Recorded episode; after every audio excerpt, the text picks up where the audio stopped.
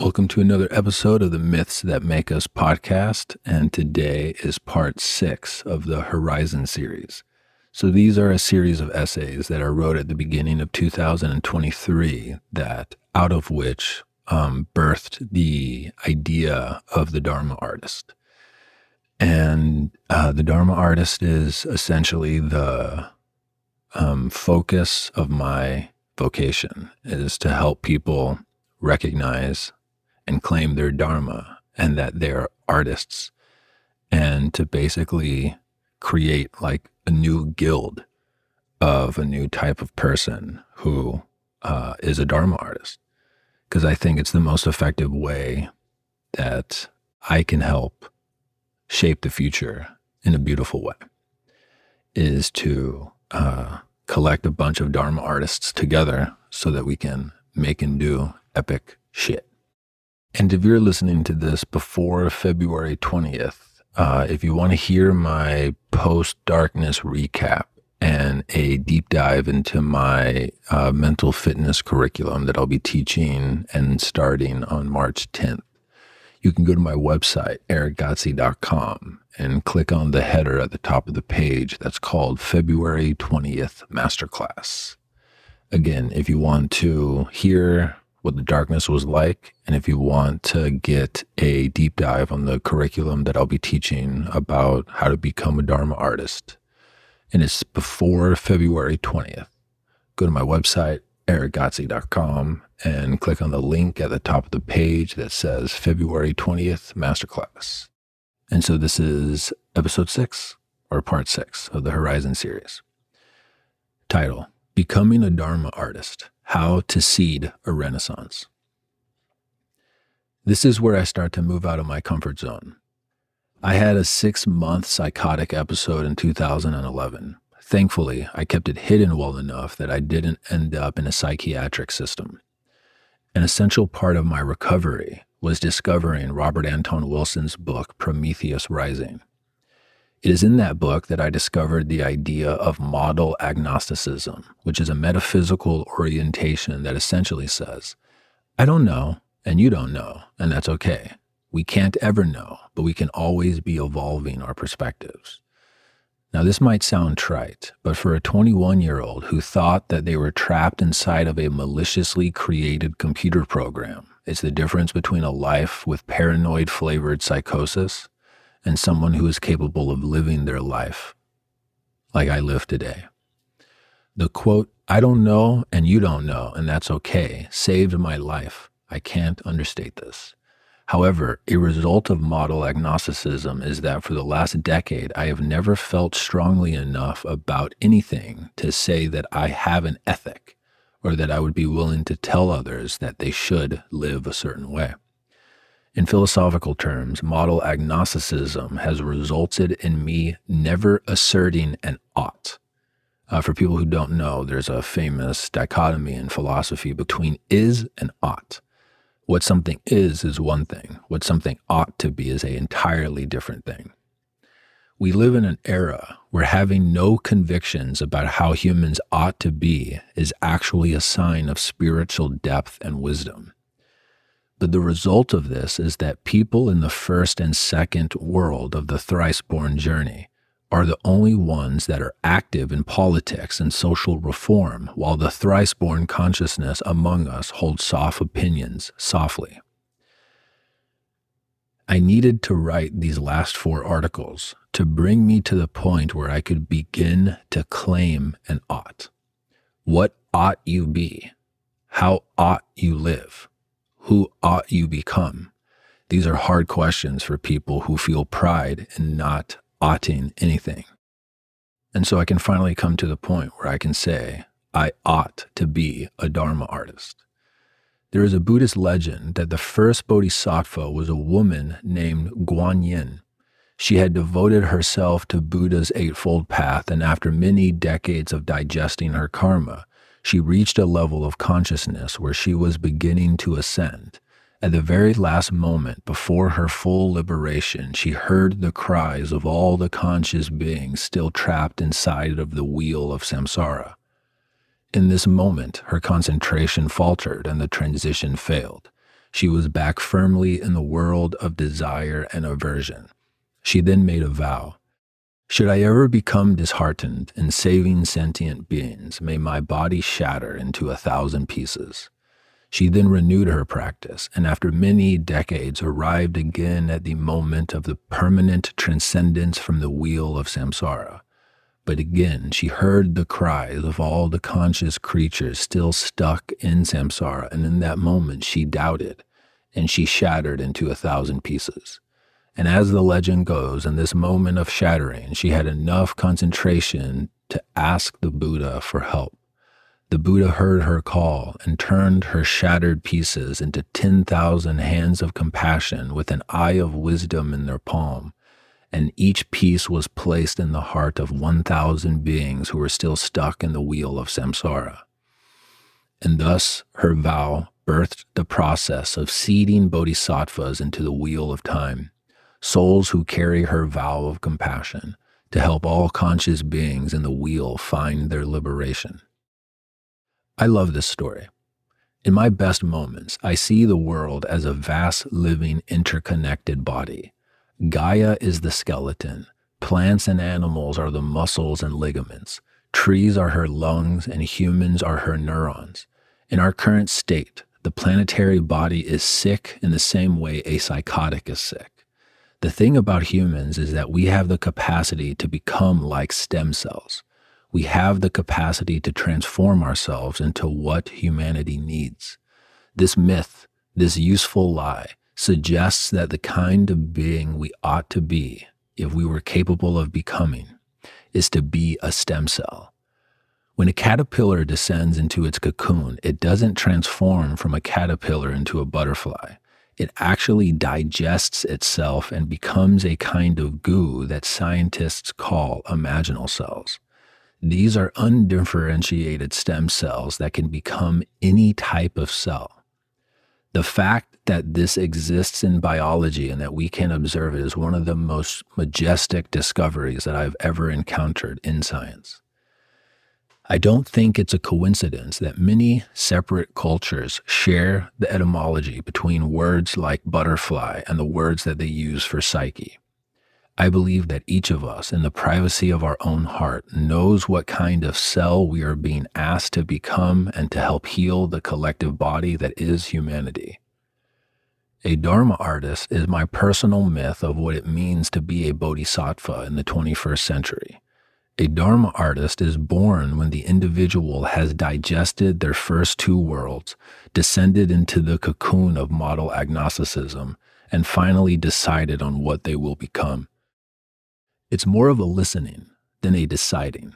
They decide to listen for their Dharma. The metaphor breaks down here because the unique task of the human is that there is no end to how many times we can reimagine ourselves. It seems to be that with each reimagining, we emerge with a new life task. Maybe that life task takes our entire life. Maybe we fulfill it and we enter into another transformation. Or maybe the absolute mystery comes to fuck our shit up. And out of sheer necessity, at our apparent failure, we submerge back into the imaginal to once again birth a new version of us. But the essential block of this journey for most of our thrice born brothers and sisters is that they are staying in the cocoon they are staying in the undifferentiated quote, everything is equally true, everything is equally false, there is no such thing as hierarchy, don't tell me what to do and I won't tell you what to do. A Dharma artist is someone who decides to become something, which itself is a assertion of hierarchy. It's risky because you could be wrong. It's risky because you could fail. But it's only risky if you forget that you can always return to the cocoon and become something new. So, what is a Dharma artist? This is where I step out of the vague poetics and I get into the practical specifics. Here is my current map of what it means to be a Dharma artist. One, they embrace pragmatic mythic play. I switch Dharma artists with Dharma players sometimes because life often reminds me of a video game. I love video games. They helped raise me. Video games are a deep and profound metaphor for consciousness. With a little excursion into the work of people like Donald Hoffman and John Vervaeke, one can quickly see how Alice's rabbit hole goes even deeper than the films like The Matrix or The Truman Show. There is an essential reality, but we do not see it. Our lives are deeply analogous to something like a video game, and to take this literally is to trip over the trap of infinite regress. But that's a story for a different time. The truth of the analogy is that as I transform, the game of life transforms. I can play the game of life in a way that improves the game of life. I acknowledge that no one, including myself, knows the absolute right way to play the game of life. But I believe that there are ways that are more right than others, and that my life is a continuous evolutionary journey of playing with my current best models, listening to the results, and iterating continuously. I play the game of life to help reduce the suffering and improve the flourishing for all beings that I encounter. Mythic play equals the capacity to hold any perspective. Pragmatism equals we cannot know, but we can learn, and we can learn through playing and enacting different perspectives. Number two, the daemon and the acorn. I believe that everybody is born with a daemon, and that each of our daemons is like the force in the acorn that produces the oak tree. I believe that in each of us there is a primordial knowledge of what our Dharma is, through which is how we most effectively and beautifully contribute to the game of life. I believe that almost all neuroses and mental illnesses and chronic diseases can be alchemized by living our Dharma. And to live our Dharma would demand that we become mythic artists by experiencing the grace and vitality that emerges from living our Dharma, we will remember the forgotten knowledge that we do not become mentally ill because we are broken. We become quote unquote ill because the intelligence of our daemon is speaking to us that we are out of alignment with our Dharma. And our Dharma is always available. It will never abandon us as long as breath fills our lungs and blood moves through our heart. If your daemon is the music that your soul plays, your dharma is the way that you dance. Number three, dedicate yourself to a craft. A Dharma artist is dedicated to a craft. They know that in order to manifest most fully the whisper of their daemon, they must humble themselves in the eternal school of honing a creative craft. Dedication to a craft teaches discipline, humility, patience, listening, grace, and grit. Through their dedication to their craft, they will experience the highest states of consciousness that humans are capable of experiencing states like flow and epiphany, insight, awe, and bliss. Through their dedication to their craft, they will become connected to the collective. Art in its final stage is a collective practice. Art is created to be shared. Through sharing their craft, they will be exposed to all of their karma or dukkha or triggers or traumas. And this is good. Through their dedication to their craft, they will have the opportunity to witness and to alchemize their pain and regret and shame and guilt and sadness and fear by using these emotions as the raw material that they put back through their creative process. Through their dedication to their craft, they will also be forced to learn practicality, strategy, and how to navigate the social structures of our time. They will understand that as a part of their Dharma, it is their duty to learn how to sustain themselves in order to work on their craft. That means that they will have to learn to navigate finances and taxes and selling and providing for themselves and their families they will understand that this too is a part of their craft. Dedication to your craft will align your souls with the zeitgeist, the spirit of the times. Our craft has the potential to be our greatest teacher, and dedication to your craft will also bring a Dharma artist into the direct relationship with the ultimate mystery. They are free to draw their own conclusions or none at all, but they will know that there is something alive, that is intelligent, and that is giggling on the other side of everything. A Dharma artist turns their art into a vocation. Number four, Regenerative communication. A Dharma artist recognizes that there is an inner and an outer collective, and that their responsibility is to regenerate both. Our inner collective are our parts, our inner child, our internalized mother and father, the many facets of our persona, our dreams, our fears, our nightmares, and our fantasies. A Dharma artist recognizes that they are responsible for this inner family. They practice the art of noticing these parts and how they speak to each other. Like a good leader, they step in when conflict arises and they mediate resolutions. They don't exile their grief or shame or guilt or fear or lust or rage or envy. They invite all parts to the table, and like a good leader, they call all parts to mature and develop. Dharma artists also recognize, as above, so below, that the outer collective is our culture, and that what we have not resolved in our inner collective, we project onto the outer collective. They know that if there is any group or type of people that they exile or ridicule or find themselves obsessively envying or hating, that is a sign that something inside of them is calling out for help. Whenever they engage in conversation, they do so as if they would with their inner collective. They listen like a compassionate, loving leader.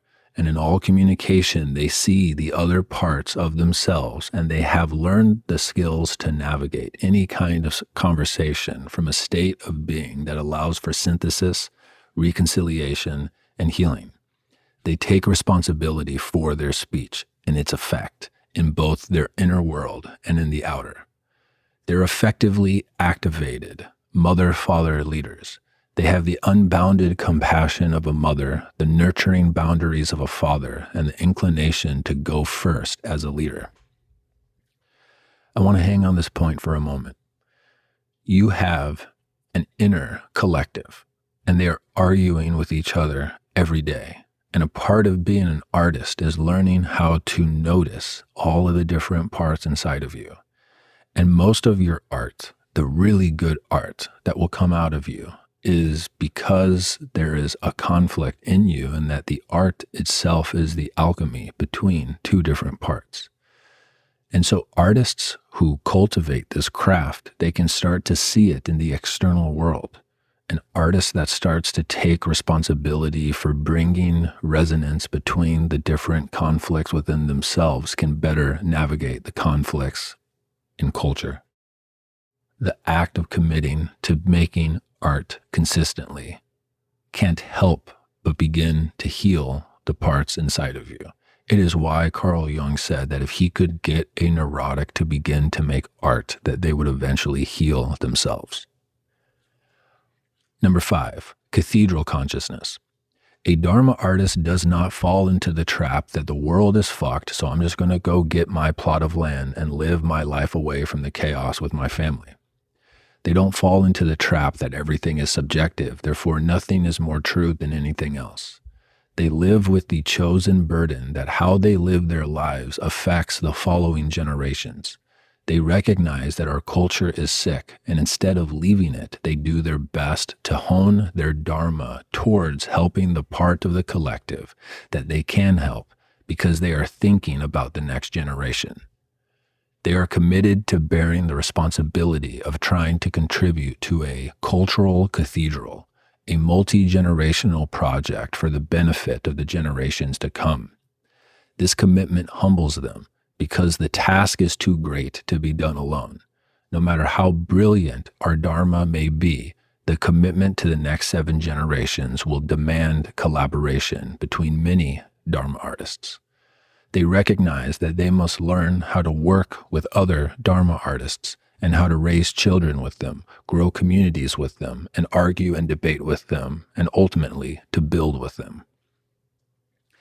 AKA, Let's start a Dharma Artist Guild so that we can seed the new renaissance. Number six, lightly, child, lightly. In the words of the luminary Aldous Huxley, quote, It's dark because you are trying too hard. Lightly, child, lightly. Learn to do everything lightly. Yes, feel lightly, even though you're feeling deeply. Just lightly let things happen and lightly dance with them. The foundation of a Dharma artist is this mantra of lightly, child, lightly. They remember that this is a beautiful, fantastic, passionate, gorgeous game, and that they have chosen to bear these burdens, to address these problems, and to feel these feelings because they love it. They love life. They love consciousness. They love the human condition. And so they don't strive. They don't strain. They play, but they play for real. They are Dharma artists, not Dharma strivers or strainers. They know what it feels like to forget, and the feeling of forgetting becomes the reminder to remember. And so, whenever they forget, because they will forget, they remember because they always remember. Lightly, child, lightly. Postscript. This is a beginning the goal here that I don't yet know how to do, but which will be the intention of the following articles, is to explore how to add flesh to the mythology of what a Dharma artist is. How do I live it, test it, and refine it? Ben Franklin created a virtues chart to track his personal mythology. Ram Dass went to India to shed his previous personal mythology. Joan Didion wrote to reveal her personal mythology. To step into the 4.5 perspective, to begin the transformation from imaginal cell into an actual form, you're going to have to start doing. For me, that looks like really dialing in the dedication to the craft part, because I think that I can get people to connect to the profundity of that path. That if I can, most people would see that it's the way. And frankly, I want to live in a world with more Dharma artists. So I'm going to end with a quote from Ram Dass. It is better to perform our Dharma imperfectly than another's Dharma perfectly. I hope that you have enjoyed episode six of the Horizon series.